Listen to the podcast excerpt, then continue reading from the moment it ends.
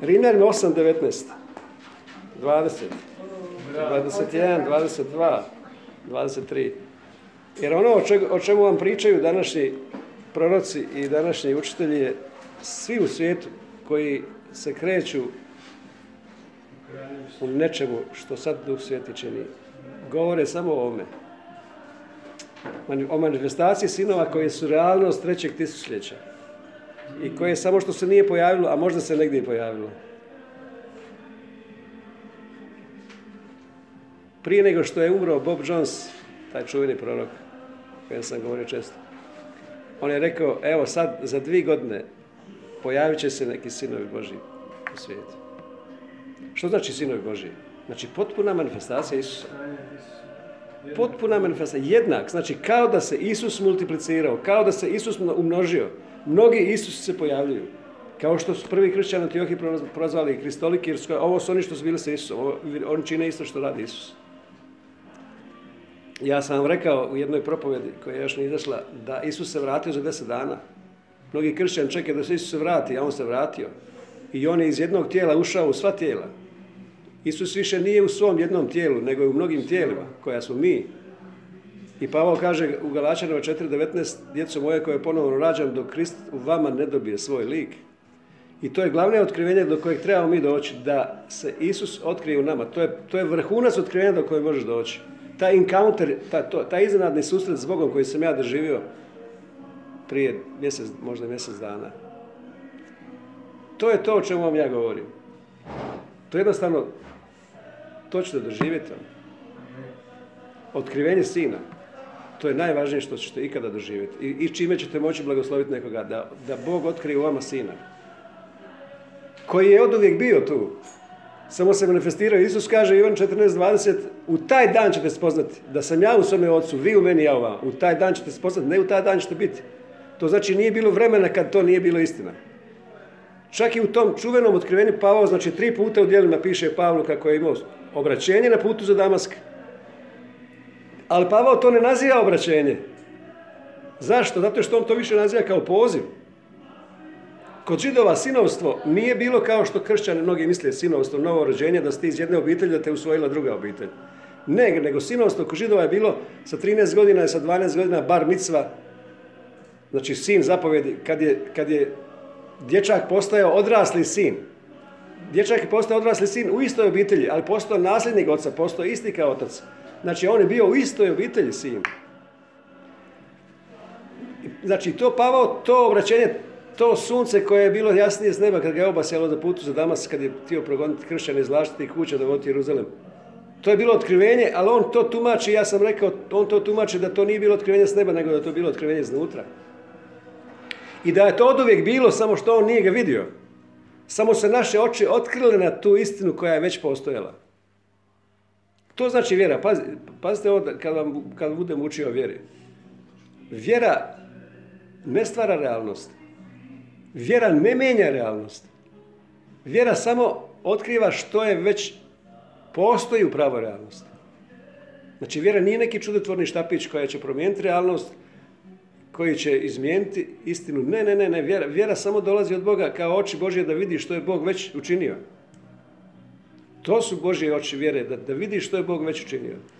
Sjetite se uvijek priče onog čovjeka kojemu je izgorila kuća i kojemu je njegov najbolji prijatelj obnovio kuću, dao mu namještaj najbolji koji on želio i rekao je kad mu je došao posjeti u bolnicu, dragi moj, ja sam ti obnovio, platio da se obnovi tvoja kuća, dao ti novi namještaj. Što je mogao taj čovjek u svom krevetu bespomoćan koji je bio ležao? Što je mogao on učiniti? Je li on mogao nabrati, skupiti dovoljno da povjeruje u to? Je li mogao promijeniti tu istinu, tu realnost? Nije mogao ništa učiniti, to je već bilo učinjeno. Znači on je povjerovao u dobrotu svog prijatelja, povjerovao da je već sve učinjeno. To je vjera. I zato Pavao kad tumači to, otvorite u Galaćanima 1.15, zadržite u Rimljanima 8.20, to će biti temelj danas tih. Otiđi u Galaćanima 1.15.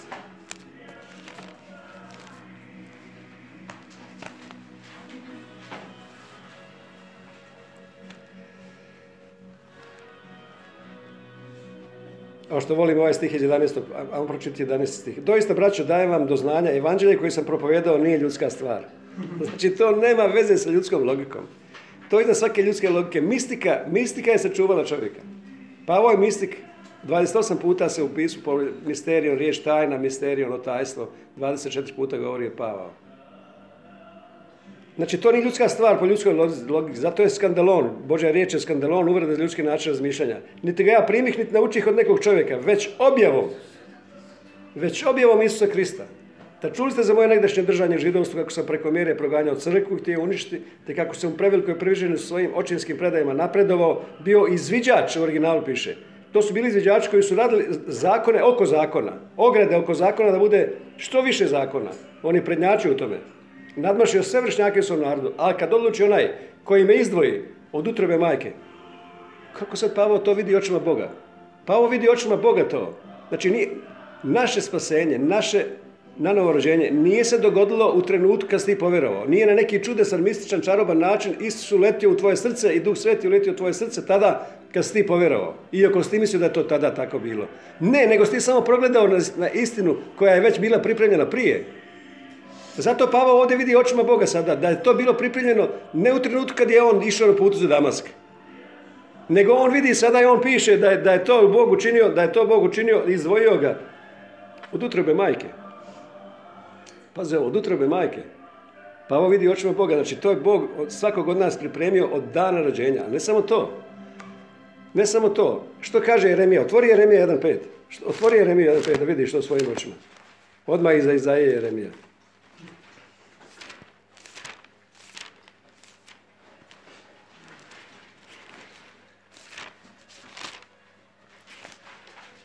Jeremija 5 kaže, dođe mi riječ Jahvina, prije nego što te oblikovah, u majčinoj utrobi, ja te znadoh.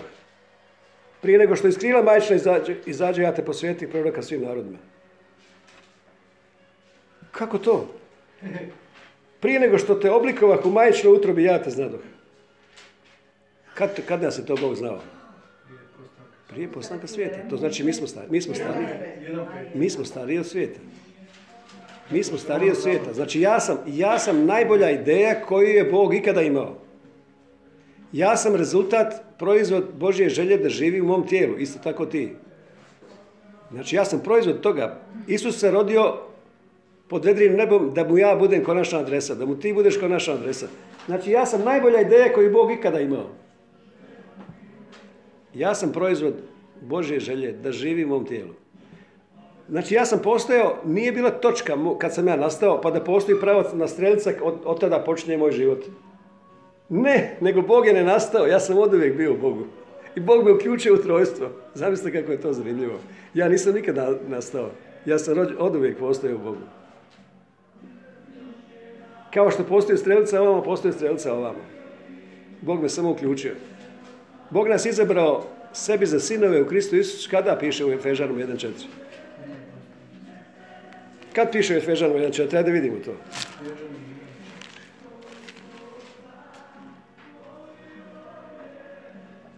On nas, Bog nas, u sebi izabrao. Prije pada svijeta. Znači, Bog nas je našao u Kristu prije nego što smo pali u Adamu. I uvijek nas je tako gledao. Katabole, ovdje piše katabole, svugdje piše prije stvaranja svijeta, original piše katabole, znači past prije pada svijeta. Prije nego što je pao svijet. U Miroru piše pada. To je istina, katabole znači prije pada svijeta. Da budemo sveti bez mane pred njim u ljubavi. Znači sveti bez mane, bez bore, bez mane. Spasom je prorokao da će moja koža biti tako čudesno da to neće moći nikome objasniti. Ali piše Efežana 5 da Isus sebi priveo crkvu bez mane, bez bore, bez ljage, bez ičega tomu slično. Znači bez madeža, bez bore, bez ičega što stari. Ako Bog može obnavljati moju mladost kao orlu danas, onda može i sutra, onda može i preko sutra i onda može me vratiti dane mladanačke da budem isto bez starenja, bez bore, bez mane, bez ičega. Razumijete to? Znači, Pavao kaže u Galaćanima 1 da je od utrobe. Znači, on nam je otvorio oči da vidimo to. što Bog vidi, što je istina bilo za njega, da je to bilo od utrobe. A kad odluči onaj koji me izdvoji od utrobe moje majke i pozva svojom milošću, da u meni objavi sina. Eto, to je vrhunac. Vrhunac objave. Sve drugo izlazi iz toga. Sve drugo izlazi iz toga da Krist u nama živi i u nama stanuje. I u svakom živi i stanuje. Sve izlazi iz toga. Najviše što možeš blagosloviti nekoga da moliš Bože objavi da je u njemu sin. Ne postoji ništa više. Niti primih od nekog čovjeka, već objavom Isusa Krista.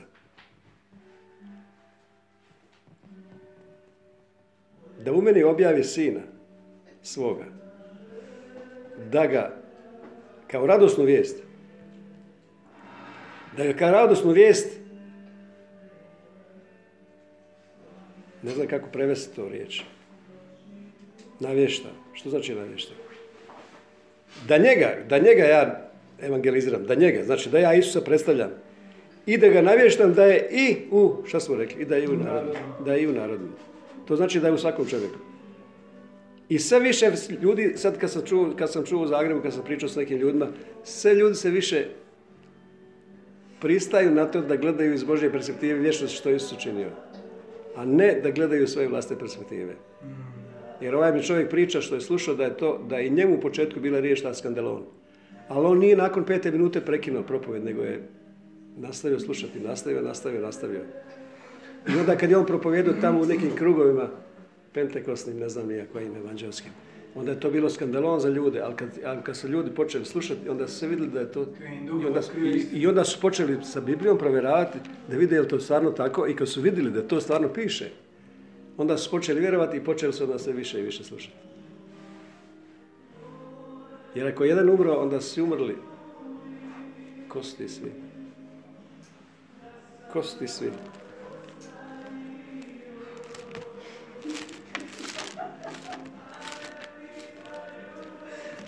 Prva Timoteju 4:10 kaže Bog je spasitelj svih ljudi.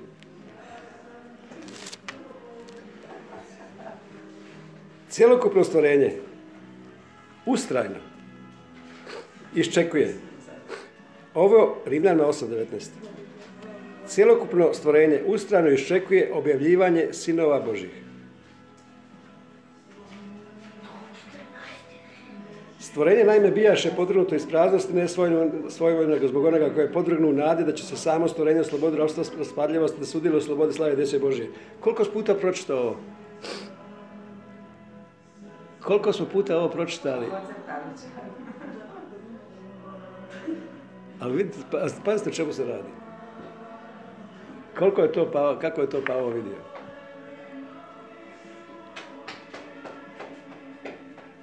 Vazrava. Znači, svo stvorenje iščekuje manifestaciju sinova. Koji su vjerom ušli u počinak. Slušaj me. Vjerom su ušli u počinak. U subotu. A što je subotni počinak? Subotni počinak nije dan u tjednu, nego je praznik Isusovog dovršenog djela kojim se točna slika i karakter Boga manifestira 100% u čovječijem tijelu. Da ponovim još jednom. Znači, subotni počinak, subota, nije dan u tjednu, kao što ljudi misle. Nego je praznik Isusovog dovršenog djela kroz križ, kojim se točna slika i karakter Boga manifestira u čovječijem tijelu. To je dovršeno djelo. Znači, okus vjere je počinak u dovršenom djelu. Znači, Bog žudi da mi otkrijemo svoju dovršenost, svoju puninu, svoje savršenstvo, onako kako nas On vidi. U pjesmama piše da je završnica ona koja je dostigla puninu, koja je dostigla šalom. U pjesmama piše sva si lijepa prijateljice moja i nema mane na tebi. U psalmu piše kako su dragocjene moje misli, tvoje misli o meni Bože. Znači, to je... doći u sklad sa onim kako nas Bog vidi. To je odlazak u počinak. I sad pazi ovo. Manifestacija sinova se događa ne našim trudom, ne našim silama, ne našim, ne znam čim našim, nego se događa samo po otkrivenju našega istinskog identiteta u Kristu. kao sinova. Odnosno, još bolje rečeno, njegovog identiteta u nama. Znači, kad se to razotkrije, ta istina, kad se ta istina razotkrije, automatski to što je ta slava koja je razotkrivena, Božja slava koja je razotkrivena u nama, taj unutarnji poredak u nama koji se manifestira kao manifestacija sinova, koju čeka stvorenje, automatski se reflektira na stvorenje. Znači, nema nikakvog napora s naše strane da mi pokušavamo promijeniti stvorenje. Nego se događa automatski po otkrivenju. Znači, kad mi spoznamo, kad dobijemo otkrivenje da su mi u identitetu sinovi Božji, u tom trenutku se automatski stvorenje mijenja. Znači, nema nikakvog napora s naše strane. Sada idemo polako čitati ovo. Cjelokupno stvorenje ustrano iščekuje objavljivanje sinova Božjih. Stvorenje naime bijaše podvrgnuto ispraznu ne svojevoljno nego od onoga koji ga podvrgnu u nadi da će se i samo stvorenje osloboditi ropstva raspadljivosti da sudjeluje u slobodi slave djece Božije. Uistinu znamo da sva stvorenja zajedno uzdišu i da sve skupa nalaze u porođenim mukama sve dosad. Ne samo ona, već i oni i mi koji imamo prve plodove sami u sebi uzdišemo istrajno očekujući posljednjenje naša tijela. Pa što se događa u svijetu? Glas milosti trese sve, Bog trese sve, da sruši sve što je stvoreno od čovjeka. Ruši se hram koji je stvoren od čovjeka, da Bog gradi novi hram u kojem će živjeti on i manifestirati sebe kroz sinove. Znači, mi živimo u vremenu samo što se nisu manifestirali sinovi, ali to će biti dolazak Isusa, parusija. Pismo se zove parusija, dolazak Isusa. Dolazak Isusa doći u nekoliko etapa. Prva etapa će biti da će Isus se manifestirati kroz svoje tijelo, iznutra prema van. On će se manifestirati iznutra prema van i onda će ta manifestacija iznutra prema van Isusove slave kroz svoje tijelo, kroz crkvu, kroz nas. Dogodit će se obnova svijeta, odnosno obnova stvorenja. I piše u pismu da nebo treba pridržati Isusa do vremena sveopće obnove. Znači, kad se Isus manifestira kroz stvorenje, kroz nas, onda će automatski to, bez našega truda, automatski ta Božja slava kroz nas promijeniti stvorenje, koje je još u porođajnim mukama. Kad se to dogodi, onda će Isus stvarno doći u tijelo, da ga vidiš. Ali dotle će se on manifestirati kroz nas kao da je on sam kroz svako tijelo. Ali stvorenje koje je sada oko nas, znači zemlja, poplave, potresi, sve što se događa na svijetu, u stvorenju, u biljkama, životinjama, sve što se događa u ljudima, ono se nalazi u trudovima posljednjeg vremena, u porođajnim mukama. Piše ovdje da se stvorenje nalazi u porođajnim mukama. Ali ne samo oni, nego piše da se i mi nalazimo u porođajnim mukama. Kojim? Da se Bog manifestira kroz ovo naše tijelo. Ja rađam. Ja sam trudan, ne znam u kojem sam mjestu trudnoće. Možda sam u osmom i 29. dan. Piše da i mi iščekujemo potpunu manifestaciju Isusa. Znači, kao što stvorenje je u porođajnim mukama, iščekuje manifestaciju, odnosno objavu, da se pojave sinovi. Tako i mi iščekujemo da se blagoslovi stvorenje kroz nas. Kao što čovječanstvo čekalo Isusa, tako stvorenje iščekuje nas. Ali nećemo mi ti to svojim silama učiniti, nego će Bog kroz nas manifestirati slavu koja će promijeniti sve. I tad će Isus doći, da ga vidiš. Pazi ovdje što piše. Cjelokupno stvorenje ustrajno iščekuje objavljivanje sinova Božjih. Stvorenje naime bijaše podvrgnuto iz praznosti, ne svojevoljno, nego zbog onoga koji ga podvrgnu. Ko je to bio? Adam. Adam je bio sretni vrtlar cijele zemlje. Zemlja bila njegova župa. On je bio upravitelj cijele zemlje. Dok nije ubrao sa drveta spoznaje dobra i zla i onda je izgubio povjerenje u Boga, izgubio je počinak u blagoslov koji je radio, izgubio je vjeru u rad blagoslova i onda je počeo raditi sam. Po sistemu uzaje se use svoje kljuse, po sistemu radi sam, bez Boga. I to je bio trudni rad, to je bilo trud uz novi čela svoga. To je isto kad su učenici išli loviti ribu i nisu ništa ulovili. Zato što ljudski trud tjerao ribu od njih. A Isus kaže, bacite mrežu na desnu stranu. I blagoslov. Blagoslov je privukao ribe u mrežu. Isto more, isti dan, još u podne kad riba ne lovi. Ljudski trud je otjerao ribu, a blagoslov je privukao ribu. Znači, Adam prije pada je bio blagoslovljeni, sretni upravitelj nad cijelom zemljom. I sve je, on je djelovao po centrifugalnoj i centripetalnoj sili. Što znači centrifugalna? Ona fuga koja bježi, znači okolo. Centrifugalna sila koja tjera van. A centripetalna je ona koja privlači. Znači, njemu piše da je potok Fizon, odnosno Pišon kod nas piše, donosio mu zlato. A on sam je blagoslovio okolo sve. Znači, on je... Ali Adam je bio čovjek koji je bio blagoslovljen. Ja sam rekao da Adam nije sagriješio, on bi danas bio star 4000 godina, koliko? 6000 godina bio star. A bio bi kao čovjek. Međutim, nešto više Isus učinio kroz križ. Isus se uselio u nas. Slava je bila oko Adama, kad je čovjek bio obukao Boga. Izgledao je kao Bog. Da je neko vidio kad je šetao Adam i Eva, kad su šetali sa Isusom za vrijeme podneva. Niko ne bi razlikao ko je Bog, ko su oni. Jer svi su bili, koža je svjetlila, Adam je svjetlio, Bog je svjetlio, zato što Adam i Eva su bili obučeni u slavu, piše Psalam 8. Ali sada nakon križa je slava, Krist očekivana slava je ušla u nas. Sada je Bog obukao čovjeka. Sad je Bog u nama i obukao je čovjeka. Sad ja sam Božji život. Bog živi kroz mene. U svakoj stanici piše Bog.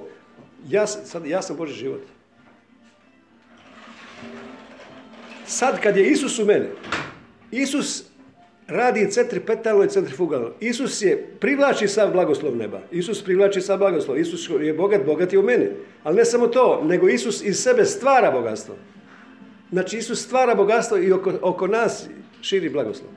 On privlači blagoslov i širi blagoslov. Znači potpuno druga realnost. Zbog Adama je bilo podvrgnuto i prokleto stvorenje, podvrgnuto ispraznosti, ne svojevoljno. Počelo se sve raspadati jer je sve počelo odgovarati na čovjekovu riječ. Bog je stvorio sve biljke i životinje da odgovaraju na čovjekovu riječ, ali čovjekova riječ je iznosila prokletstvo. A trebao iz jednog duha izaći blagoslov na cijeli svijet. Koji ga podvrgnu u nadi da će se samo stvorenje osloboditi ropstva spadljivosti, da sudjeluje u slobodi slave djece Božije. Znači, što je ovdje naše djelo? Pazite ovdje koja je ovdje transformacija. Kako će se dogoditi to? Kako će se dogoditi transformacija stvorenja? Piše da će stvorenje koje je u ropstvu raspadljivosti sudjelovati u slobodi slave koja pripada djeci Božije. Znači, dogodit će se transformacija kad Bog kroz nas manifestira slavu. Ta Krist očekivana slava je u vama. Kad se ta slava manifestira, a to ovisi o vjeri i ovisi o Bogu. Ovisi o Bogu kad će to manifestirati. Ja ne mogu to svojim silama učiniti. Ja ovo sve što radim zato što je od njega je htjenje i djelovanje da mu se mogu svidjeti. To dolazi od njega, nije to od mene. Od njega je da ja hoću i da činim, Pavao kaže u Filipljanima. Od njega je htjenje i djelovanje, ako ja to hoću. Znači Bog pronalazi posude za plemenitu upotrebu i on to radi. Ali pazite ovo, da ti nešto kažem. Ovo se sve manifestira, ovo je sve u stvarnosti pripremljeno još prije 2000 godina. Bog to ne radi u vremenu, nema sezona, ovo će biti dobra godina, ovo će biti godina kini, godina zmaja, godina mačke, godina štakora i ne znam što. Sve je pripremljeno još prije 2000 godina. A radi se samo o vjeri i o ljudi koji su na raspolaganju, da to vide. To je već pripremljeno. Isus je gospodar, pazi da vam nešto kažem, Isus je gospodar nad kvalitetom, nad kvantitetom, nad vremenom, nad razdaljinom, nad fizičkim zakonima. To je on pokazao kao čovjek, nije to pokazao kao Bog. U Kani Galilejskoj on je pripremio čestice vode da se pretvore u vino. Zamislite to. Znači mi možemo operirati, kad sinovi Božji kad se manifestiraju, oni će operirati iznad prirodnih zakona, naravnih. Tako da priroda očekuje da mi maknemo ograničenja po kojoj priroda radi. Razumijete to? Priroda čeka manifestaciju sinova da djeluje nadprirodno, što je u stvari prirodno. Kako to da je voda držala Isusa i Petra kad su hodali po vodi? Kako to da je Isus naredio vodi da se pretvori u vino? Kako su čestice vode odgovorile na Isusovu zapovjed?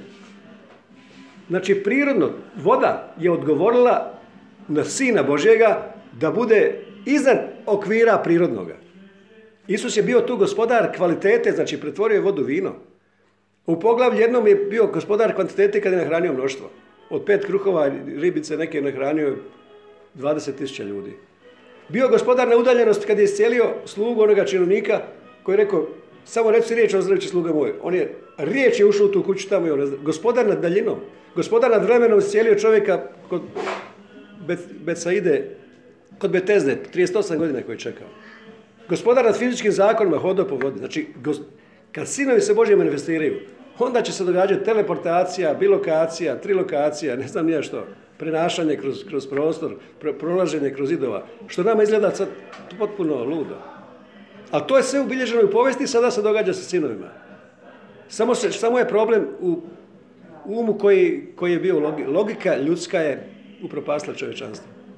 A mistika ga je sačuvala. Kad su Isusovi učenici razumjeli što znači uskrsnuće, on nas uskrsnu s njim, oni su znali da to ne znači odlazak na nebo. Ljudi misliči uskrsnuće idem na nebo. Ne, oni su znali da treba promijeniti svijet. Jer se dogodilo novo rođenje, palingenesija cijelog čovječanstva. Ne čovjeka, čovjek misli kad se on nanovo rodio, u trenutku to ja sam nanovo rodio, sad Duh Sveti ušao, Isus ušao meni, ja sam novi čovjek. Ne, Isus je to pripremio sa uskrsnućem. Petar kaže, on nas nanovo rodio uskrsnućem. On je nanovo rodio cijelo čovječanstvo. A neko pojedinačno to sazna u trenutku rođenja. A onaj koji je shvatio zašto je nanovo rođeno čovječanstvo. Nanovo rođeno čovječanstvo da kroz čovjeka Bog dovede u sklad cijelo stvorenje. Svu prirodu dovede u sklad sa samim sobom, jer piše da sve se u Isusu drži u redu. Kološana piše. Sve se u Kristu drži u redu. Da sudjeluje u slobodi slave djece Božije. U istinu znamo da sva stvorenja zajedno muče se i stenju. Da se sva skupa nalaze u porođajnim mukama sve do sada. Muče se i stenju. Što je li to François preveo kao na prstima? Ono je tip top, da, kao uzdignute na... Da, na ruskom prevodu sam piše na cipočkah. Cipočke su vrhovi prstiju. Da. Ali u originalu stvarno piše apokaradokija, sa istegnutim vratom, uzdignutom glavom. Znači, ja sam rekao kao lemuri. Gledaju, kad će se pojaviti neko? Jedan moj omiljeni propovednik kaže, ti ideš ulicom i on naiđe konj i konj kaže, ej čovječe, znaš ti ko si ti? Ti si sin Božji, samo ti to još ne znaš. Ja čekam da se ti pojaviš. Kao svjedoci dok gledaju objavu Sinova Božja. I ona zadnja riječ kaže, can you hear the drum roll? Kao već, čuješ li poziv već unutra, to Bog ti unava. U porođajnim mukama. Da, can you hear the drum roll? Ja vas uvjeravam da mi zbog toga živimo. Mi živimo da cijela zemlja bude blagoslovljena. Svijet je naša župa. Da blagosloviš ljude, da blagosloviš biljke, da blagosloviš životinje, da blagosloviš prirodu. Jer to je naša domovina. Zemlja je naša domovina. Bog je došao da živi na zemlji. Nećemo mi ići nigdje odavde. Ljudi hoće uvijek suprotno od Boga. Ja sam na kraju njih gore htio blagosloviti, kažem sad da ja vas blagoslovim, vi ste mene dosta blagoslovili. Ja sam rekao da sam dobio otkrivenje u Listri kad je Pavao iscijelio čovjeka od rođenja hromog i kad je Zeusov svećenik rekao bogovi u ljudskom obliku su išli nama. To je istina. Ja sam rekao to je istina. Ja sam prije mislio da taj Zeusov svećenik lupa gluposti. Ali to je bila istina, to je bila manifestacija Boga kroz ljude. I oni prinijeli su tamo volove da ih žrtvuju. Onda je Pavao rekao, nemojte nama, i vi možete činiti to isto što i mi, vi ste isti kao mi. Bogovi u ljudskom obliku su išli nama. Zamislite vi to. To je manifestacija. Znate koliko rasprava u povijesti, u patristici očeva, kroz povijesti izazvalo 82. psalam i Ivan 10. Otvorite to da vidite to. To pismo ne može se izmijeniti. 82. psalam, 6. stih i Ivan 10.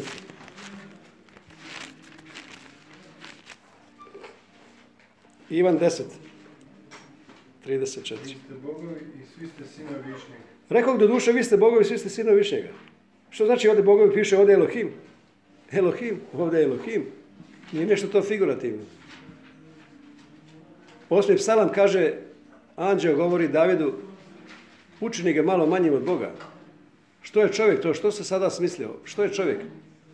Učinio se ga malo manjim od Boga. Hebrejska riječ malo manje, to je najmanje moguće koliko je bilo manje učiniti čovjeka od Boga. Jer da je Bog dao čovjeku nešto više nego što mu je dao. Pazite ovu rečenicu. Da je Bog dao čovjeku, da ga je darovao nešto više, sa nečim više nego što mu je dao, on bi bio viši od Boga. Clive Staples Lewis, jedan od poznatih kršćana koji je napisao kronike iz Narnije, izvredan poznavatelj Božje ljubavi i križa.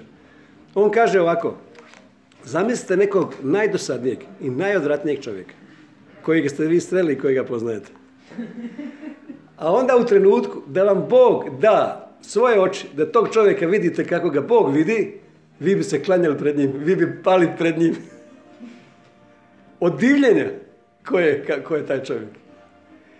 Zato ja kažem, kad mi uđemo u počinak, a počinak znači da vidiš svakog čovjeka kao što ga Bog vidi. Bog žudi da ti uđeš u to svoju puninu, to savršenstvo, tu dovršenost, da vidiš kako te Bog vidi i kad vidiš sve te ljude kako Bog je vidi. Ja gledam juče ljude, one koji su izašli u koloni, mole se za razne bolesti, slabosti.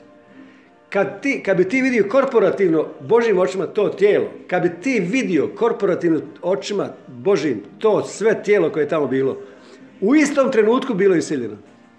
To je manifestacija sinova. To je manifestacija sinova. Vidjeti ljude onakvima kao što je vidi Bog. Isus je to radio. Isus je rekao, ne činim ništa od onoga što vidim da Otac čini. I sve je vraćao na početak u postanku 2.2, jer Bog je sve savršeno učinio. I počnuo svojih dijela. I od toga ništa više nije činio. Bilo je iskvareno, a Isus je samo vraćao. Čovjek su isušenom rukom, kaže, isprži ruku. I slijepe, hrome, iseljivo, paralizirane, sve. Šta je radio? Samo ih vraćao onako, samo ih vidio onakvi kako oni jesu, iz Božje perspektive. Znači, nama treba vid, oči vjere, koje su gledanje iz Božje perspektive, da vidimo ljude sve savršene.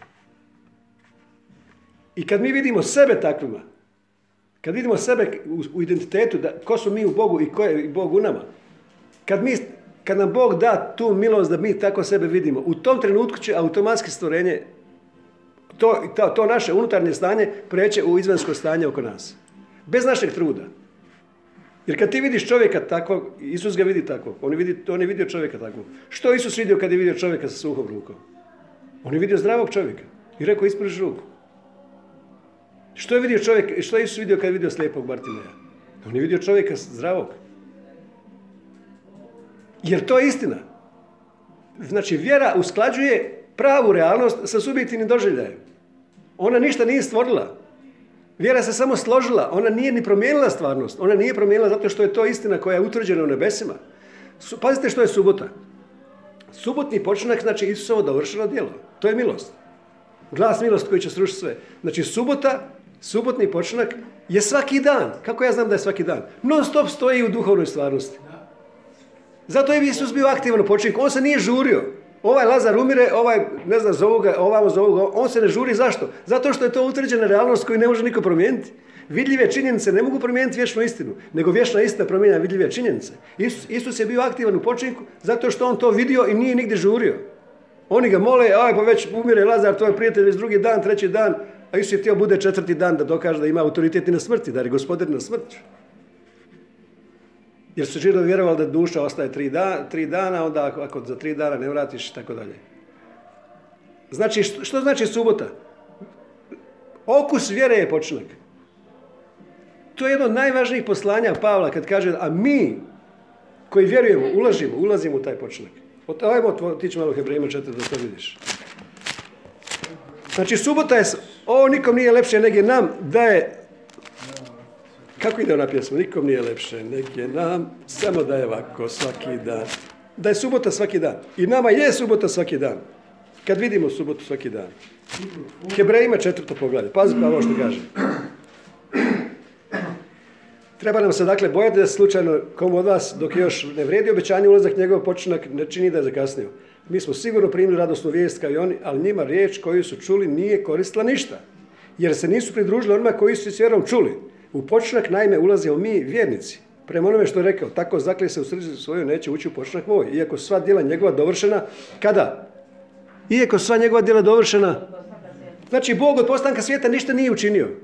Nego je ostalo uvijek to što je on vidio.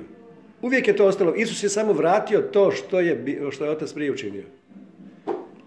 I usavršio i ušao u čovjeka.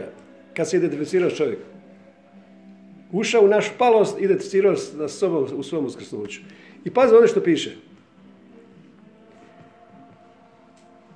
9. stih. Prema tome, preostaje narodu Božijem neko subotstvo. Jedina riječ, to je riječ se nigdje ne pojavlja u pismu, samo ovdje. Subotstvo. Prema tome, preostaje narodu Božijem neko subotstvo. Jer tko je ušao u počinak njegov? Sam je počnuo djela svojih kao bogosvoj. Ja ovdje vidim, nisam to prije vidio, ja ovdje vidim potpunu identifikaciju. Znači, ako Isus za mene nešto učinio, Isus je umro u moje ime, u tvoje ime. Piše u Hebrejima 2.9 da Isus milošću Božjom za svakog umro. Odnosno, u ime svakog umro. Ne postoji čovjek u čije ime Isus nije umro. Identificirao se svakim i u njegovo ime umro, u njegovo ime se pokajao, u njegovo ime došao pred Boga, u njegovo ime sve pripremio što je za Boga i u njegovo ime došao pred licem Božjim. Zato Isus naš spasitelj, zato što Isus sve učinio u moje ime. Isus je obratio se u moje ime, pokajao se i umro u moje ime, i uskrsnuo u moje ime, i stoji pred Bogom u moje ime, i u tvoje ime. Zato on moj spasitelj, moj predstavnik. Onaj koji pogađa za mene, piše Entuhan, onaj koji pogađa za mene. Uvijek. Znači Isus je predstavnik svih nas. Veliki svećenik se piše Hebrejima 5 za dobrobit svih ljudi. U ime svih ljudi, u ime svakog čovjeka. Što znači milošću Božjeg za svakoga iskusio smrt? Milošću Božjeg za svakoga. Znači ja sam bio zamijenjen. Ja sam bio zamijenjen sa Isusom. Isus je zamijenio mene i u moje ime to sve učinio. I ja sam došao na gotovo. Zato piše dođite već je sve gotovo. Božju večeru piše dođite već je sve gotovo. Zato sam rekao dobro, slušaj ovo, 613 zapovjedi bilo u Starom Zavjetu koje je trebalo vršiti da ugodiš Bogu. I niko nije mogao. Onda je David u 15. psalmu smanjio na 11. Onda je Mihej smanjio na 3. Onda dođe Habakuk, što znači zagrljaj. I Habakuk kaže pravednik će živjeti od vjere. Što znači to? Znači neko je već sve učinio, ja ne moram ništa. Ja samo trebam vjerovati da Isus svojom vjerom to učinio. Isus je bio proklet, Isus je vjerovao. Ako on bude proklet, ja ću biti blagoslovljen. Isus je vjerovao, ako on uzme bolesti, ja ću biti zdrav. Isus je vjerovao, ako on bude siromašan, ja ću postati bogat. Znači Isus je vjerovao to. To je Isusova vjera. Život živim, ali ne živim više ja, nego život koji provodim, živim vjerom Sina Božjega koji je to učinio. To znači, sada ja vas pitam, što je suprotnost vjeri? Što je suprotnost tami? Recite da je svjetlo. Što je suprotno siromaštvu? Recite da je bogatstvo. Što je suprotno ljubavi? To nećete znati odgovoriti. Suprotno ljubavi je grijeh. Zašto? Zato što je grijeh lažni identitet, a ljubav je pravi identitet. Što je suprotno vjeri? Da vas pitam. Religija. Rad! Suprotno vjeri je rad, jer vjera je počinak od djela. Šta ovdje piše? Jer nema 613 zapovjedi, nema 11 zapovjedi, nema 3 zapovjede da izvršiš, na vjera nema ništa. Koji je moj dio? Isus je učinio moj dio. Moj dio je da ništa, da samo vjerujem. U Ivanu 6 pitaju učenici, a koje djelo mi trebamo činiti da ugodimo Bogu? A Isus kaže, ovo je djelo Božje, da vjerujete. To znači vjera je Božje djelo, slušaj što je rekao. Ovo je djelo Božje, da vjerujete. Znači vjera nije moja, vjera je dar. I vjera je došla od riječi. Ja ne mogu nakupiti vjeru dovoljno snage da ja naberem vjeru pa da nešto učinim. Ne, ja vjeru. To je njegova vjera. Ovo je djelo Božje. Da vjerujete u Isusa kojega on poslao. Znači jedina stvar koju trebamo mi činiti, ovo je da možeš govoriti Bogu jedino vjerom. Ali to znači da je pripremljeno. Jer piše ovdje piše. Jer tko je ušao u njegov počinak? Sam je počinuo svojih djela kao Bog od svojih. Znači ja nemam nikakvih djela, već je sve učinjeno. Znači okus vjere je počinak. Suprotnost vjeri je rad. Zato je evanđelje predobro da bi bilo istinito. Zato što ljudi misle, a šta ću onda ja činiti? Isus je učinio svoj dio, a koji je moj dio? Isus je moj dio, on je to učinio u moje ime. Ljudi ne shvaćaju to. On je milošću Božjom za svakog umro. Ako ne vjeruješ, pročitaj Hebrejima 2.9. Znači, u ime svakoga. Ja sam bio zamijenjen. On me zamijenio. On je bio dubler, kaskader, izvršio sve teške uloge odigrao. Znate li dublere kaskadera u filmove igraju? Ko je rekao, samo onaj Jackie Chan neće da nijednog, on sve igra sam. On... Da, on nema kaskadera. Ali Isus je bio moj kaskader, moj dubler. On je odigrao sve teške uloge. Ali u moje ime, sve što on zaradio, pripisao meni kao da sam to ja učinio. Zamisli koja je to milost. Sve što učinio, on kaže, to si ti učinio. Na križu si bio ti, to si ti napravio. Zamisli to, koja je to milost? To prelazi sva ljudska očekivanja. Jer čovjek je navikao da on zasluži nešto. Da on zasluži nešto svojim trudom, svojim radom. Nema willpower. Nema više. Ne, nema to. Suprotnost vjeri je rad. Što je suprotnost tami? Svjetlo. Što je suprotnost? A tama, a pazite, na grčkom jeziku tama znači neznanje. Znači, suprotnost tami je otkrivenje. Što je suprotnost mržnji? Poštovanje. Poštovanje. Božja riječ je čudna. Niste suprotnosti ko ovdje. Može se reći da je vjera na suprot strahu, da je ono što ti vjeruješ da će se dogoditi, da je strah ono da vjeruješ što je đavo rekao da će se dogoditi. A s druge strane, Ivan kaže, ljubav izgoni strah. Gdje je ljubav, tamo nema straha. Ljubav isključuje strah. Ali ljubav je naš pravi identitet. A što je grijeh nego lažni identitet? Grijeh je lažni identitet. Grijeh i na hebrejskom i na grčkom znači hatat i hamartija znači promašaj. A ljubav znači pogodak. Kaže, ljubav uvijek pogađa, piše u Halosu. Ljubav uvijek pogađa. Znači čovjek kad je god do ljubavi, uvijek pogađa. I pas kaže da. Pas kaže da. Pas kaže da. Spasom svojim čudnim proroštvima. Jedan čovjek je rekao, hoću da u Americi bio, ne znam, u Arkanzasu. 8 puta bio u Arkanzasu, u Arizoni. Čovjek je rekao, hoću da mi ovaj Makedonac odgovori samo s jednom riječju, ovo što ja sad tražim. A bila je dilema da ili ne. I sad on dođe da ispita da li je Spaso pravi prorok. I on dođe pred Spaso, Spaso njemu kaže da. Pa je cvitan. Ništa više. Jer obično Spaso priča, minut, 2, 3. Jer on je tio da mu odgovori samo se da ili ne, ovaj Makedonac. I on dođe pred njega, kaže Spaso, da. Jer on traži neki odgovor, da mu Bog da, da ili ne. Ne, on je u sebi to rekao, ali poslije on priznao šta je htio. Jer on je tražio od Boga odgovor da li će nešto učiniti, da li je to da ili ne. I tražio je samo da mu prorok kaže da ili ne, a ne da mu nešto objašnjava. I onda je taj rekao samo da. Misliš mene prevariti, Bog kaže. Nisam sumnjao.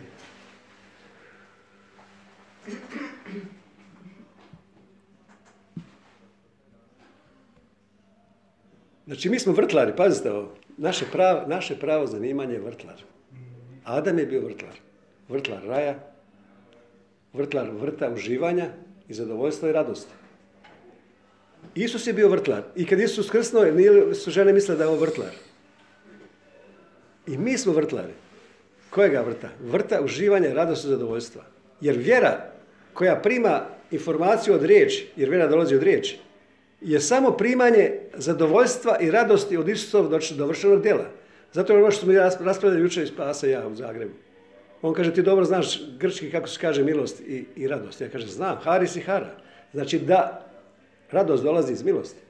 Hara je radost, a milost je haris. Znači, glavni motiv pokretanja čovjekovog života je zadovoljstvo, uživanje, radost. To je glavni motiv koji nas sve pokreće. Svaki čovjek želi imati zadovoljstvo, uživanje, radost, samo traži neko na pogrešnim stvarima, neko na pravi, na originalu. Ali ne postoji, pazi da vam nešto kažem, ne postoji veći dar od Boga nego radost. Amen. Nema većeg dara. Ti misliš ovo kad bi dao nešto Bog veće. Hoću da dokažem ja. Otvori Hebrejima 2:9.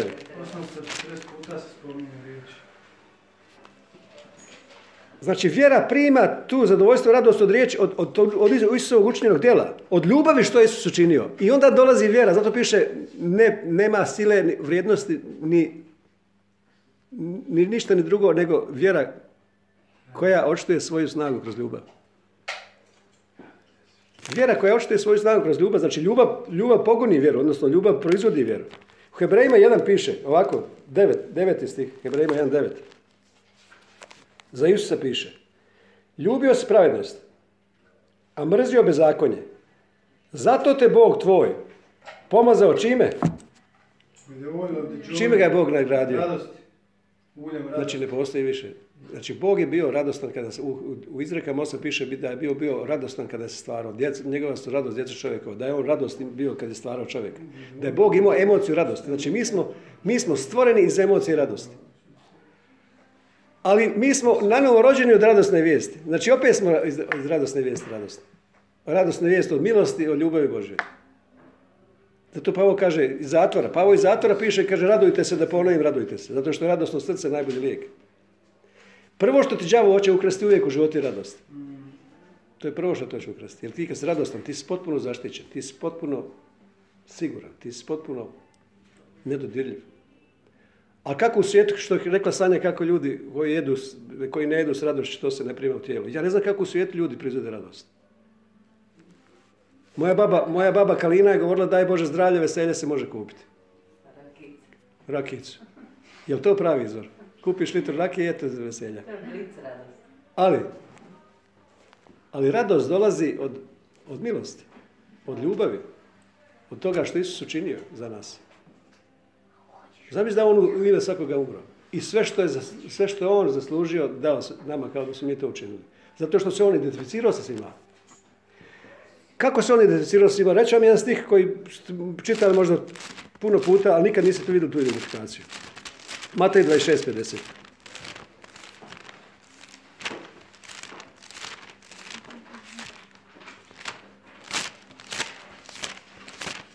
Svi su kršteni u Mojsija, piše. Pazite ovo, kad je Mojsija prolazio kroz Crveno more, piše u 1. Korinčanima 10 da je cijeli narod bio kršten u Mojsija. Kao jedan veliki Mojsije. Ali mi smo svi kršteni u Krista. Znači, mi smo svi uronjeni u Krista. Kao jedan sveobuhvatni čovjek. 26:50. Šta piše u Ivana u New King Jamesu? 26:50, ako imaš taj stil. A Isus mu reče, prijatelju, zašto si došao? Tada oni priđoše, staviše ruke na Isusa i pogrebiše ga. Dobro. Znači, položiše ruke na Isusa. Što se događalo? Događalo se identifikacija iz Starog Zavjeta. A otvorite Levitski zakon. Znači, radosna vijest postoji u Levitskom zakonu. Otvorite Levitski zakon, 4. poglavlje.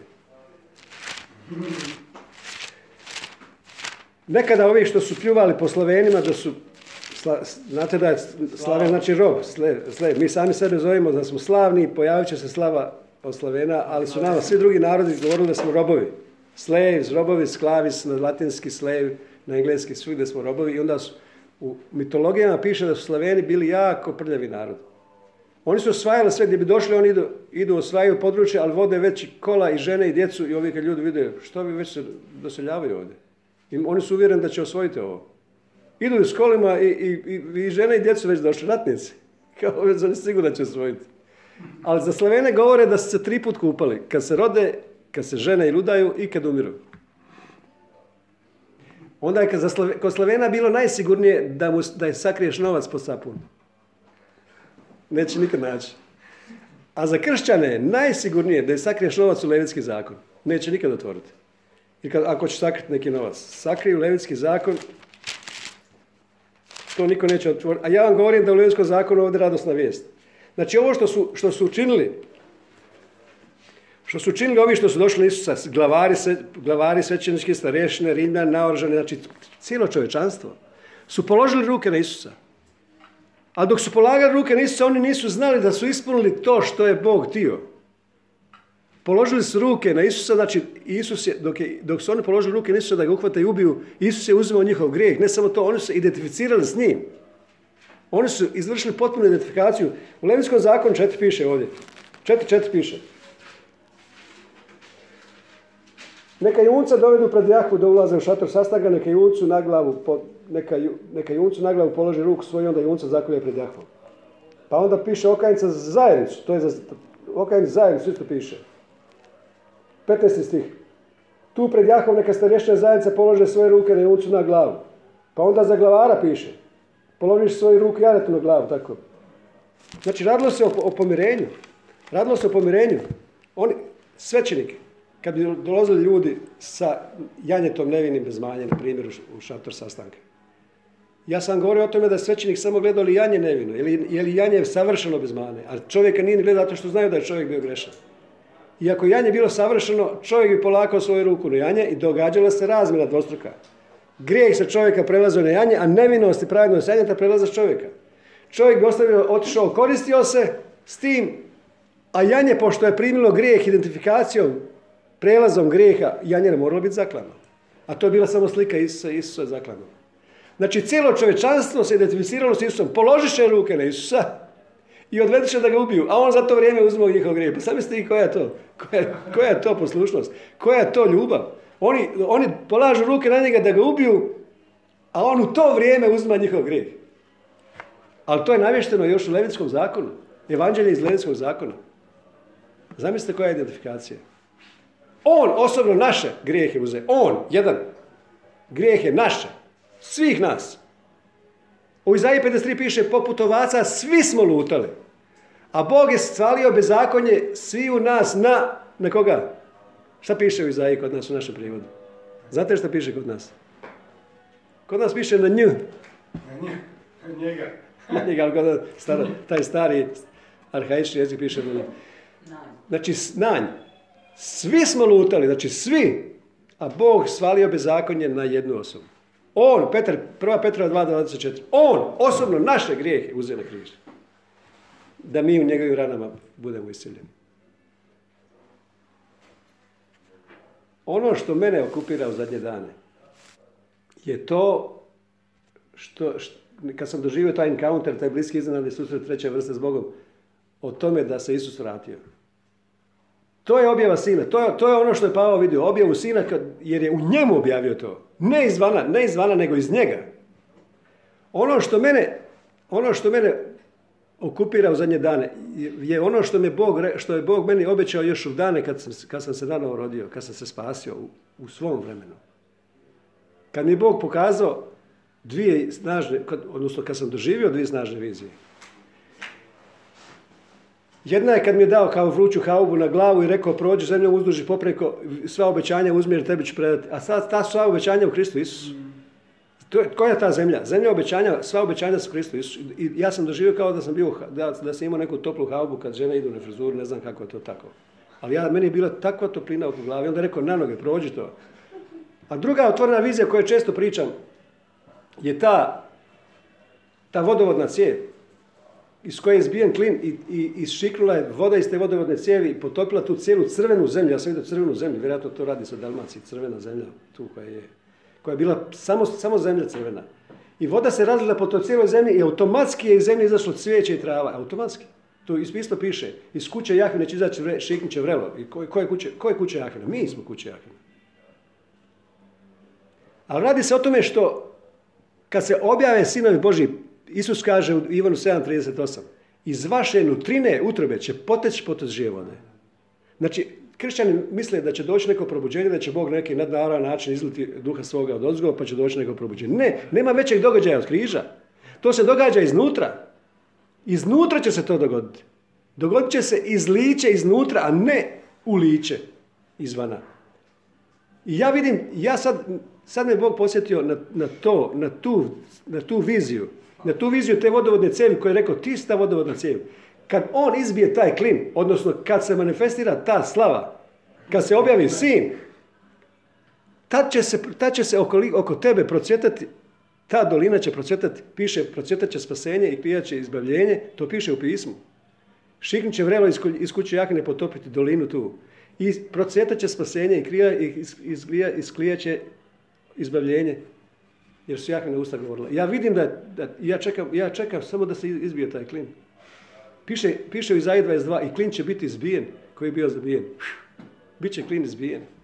Sve to čuo. Ja tada kad sam tu dobio viziju, to je bila otvorna vizija. Ja nisam znao ništa o tome. Poslije sam nalazio mjesta u pismu. Nisam znao.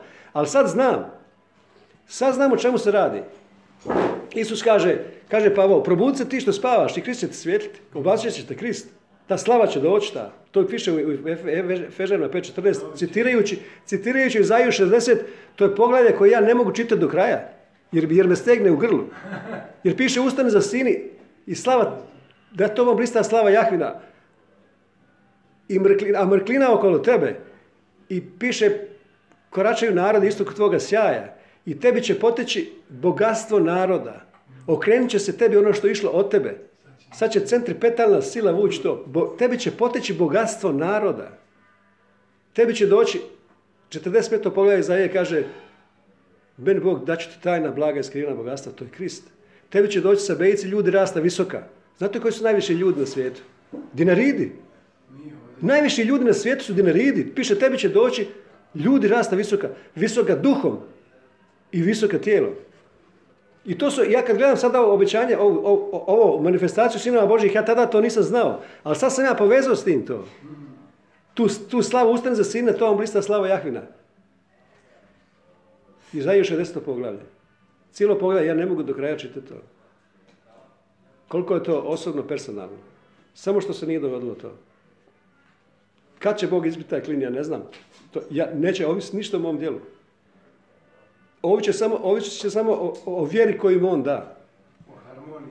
O harmoniji s Bogom. O provođenju vremena s Bogom. Jer od njega je htjenje i djelovanje da se mogu svidjeti. Od njega je da ja hoću i da činim. Ništa nije od nas. Ništa nije od naših sila. Ali sve je to pripremljeno još prije 2000 godina. Sve je to pripremljeno još od prije postanka svijeta. Na to vam blista slava Jahvina. Dok okolo mrklina i nad narodima.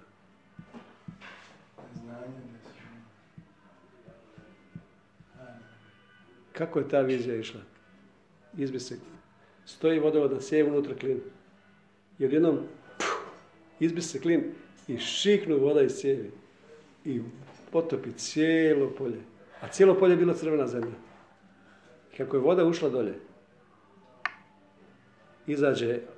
izašla je gorčevina, ona žuta. I je trava okolo, sve izašlo. Čudesno. A to je to što piše, iz vaše nutrine će poteći potok žive vode. I blagosloviti zemlju tu okolo nas.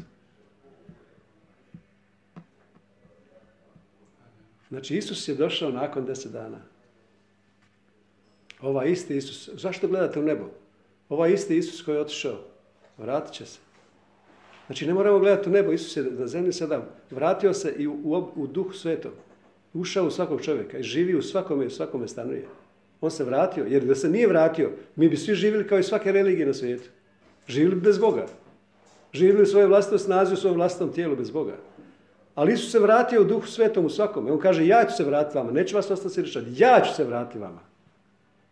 Jer Isus je bio, duh je bio u Isusu, a nakon uskrsnuća Isus je bio u duhu. Da Isus nije u duhu, naša vjera bila mrtva religija. Isus je sada u svima u duhu. U mog oca ima mnogo stanova, ti stanovi ste vi, ja ću ući u te stanove. Mi smo ti stanovi. Divni su stanovi tvoji. Rijeke i rukavice vesele grad Božji, kaže psalam. Koje su to rijeke i rukavice? Duh sveti. Koji je grad Božji? Ti si grad Božji. Kako su divni stanovi tvoji? Koji su to stanovi? Ona koja je dostigla puninu. Zamislite da Bog da vidiš to. Da vidiš kako on svojim očima to vidi. Taj najodvratniji, najdosadniji čovjek. Da ga vidiš Božjim očima. A on ne zna da je Krist u njemu. Na sakriveni način bio cijelo vrijeme. Zamisli to. Nije bilo trenutka kad je Isus ušao tu. Nije li čuda sam taj stih, koliko puta pročitao to? U onaj dan ćete spoznati. Da sam ja u Bogu, vi u meni, ja u vama. Spoznati, a ne u taj dan će se to dogoditi. To znači on u svima stanuje. Možete misliti kako je Pavlu bilo lako evangelizirati. Ja o ljudima govori, vama je Krist. Mene je rođeni brat pitao to što sam ja napisao nedavno. On je pitao, ajde ti meni reci sad, pripremio sam ti 1000 pitanja. Nazvao me telefonom preko Vibera. Prvo pitanje, a gdje je Bog? Gdje je Bog sada? Drugo pitanje, šta jede? Jedno... I ti mu odmah daš odgovor. U tebi je i jedeš što ti jedeš. A ti prije rekao, Bog je na trećem nebu i on ništa ne jede, duhovno bića, ništa ne jedu. Bože, hvala. A Isus je jeo med i sače, kad je uskrsnuo. Duhovnu revoluciju. Isus je jeo med i sače. I kad se završio razgovor, rekao, imam ja još toga, sljedeći put, čekam sljedeći put. Kad Isus jeo meda i sače, ribu i meda u saču, kad je uskrsnuo, dajte malo ribe, Duh nema mesnih kostiju kao što ja imam. Usač? Da. Uskrs lis to jeo. A kroz njih je jeo sve što se on jeli. Jer pazite, ljudi, apostoli nisu čekali da Isus dođe. Oni su čekali 10 dana i svi su bili drugčiji nego što su bili prije. Svi su umrli mučeničkom smrću, osim Ivana koji je umro prirodnom smrću, jer Bog htio da umre prirodnom smrću, da napiše poslanice i otkrivenje i sve što treba napisati. Ali kad gledaš, ja ono što sad izučavam, kad gledam očeve crkve, patristiku, otaca i didahe, ti ljudi što su živjeli odmah druga generacija do apostola. Znači, kao što je Polikarp i Smirne bio učenik od Ivana Krstitelja i onda učenici od Polikarpa, znači ti koji su u prvim vremenima živjeli. Za njih je univerzalizam bio normalna pojava. Oni su govorili o spasenju svih ljudi. Ljudi koji su bili, znači, iz prvih usta čuli to od apostola.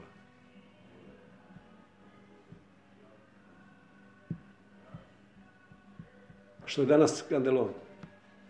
Danas se briše sve što piše sve. Gdje god piše sve. Ajmo pročitati samo u Titu jedan stih da vidiš to. U Titu.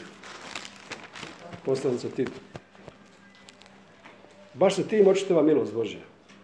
A to je Isus. 2.11. I bit ćete mi svjedoci, kaže. Bit ćete mi svjedoci. Bićete svjedoci manifestacije Božje slave i Božjih djela koje se kroz vas rade. Znači, Isus je došao za 10 dana i ušao u sve ljude. I Isus se stanuje, u svima stanuje piše. On u svima stanuje. Baš se tim očitova milost Božja u svoj spasiteljskoj snazi. Za koga? Šta kod vas piše 11. 2.11. Titu 2.11. Snazi za sve ljude. Za sve ljude. Ja piše sve. Da. Zašto bi neko izbrisao to što piše za sve? Da nas odgaja, da se odrečemo bezbožnosti svjetskih poželja, te živimo. Zašto ovdje piše umireno? Religija uvijek hoće da živiš umireno. A ne piše umireno, nego piše zdrave pameti. Sofronizmus. Sozo fronezis. Sozo spašen, fronezis um. Spašenog uma. Zdrave pameti. Pravedno i pobožno. Što znači pravedno? Znači u vjeri. Pobožno u ovom svijetu kao ljudi koji iščekaju blaženo ispunjenje nade na ime pojavu sjaja velikog Boga našeg spasitelja Isusa Krista. Jel piše ovdje da je Isus Bog? Jel piše da je Isus Bog ovdje? Velikog Boga.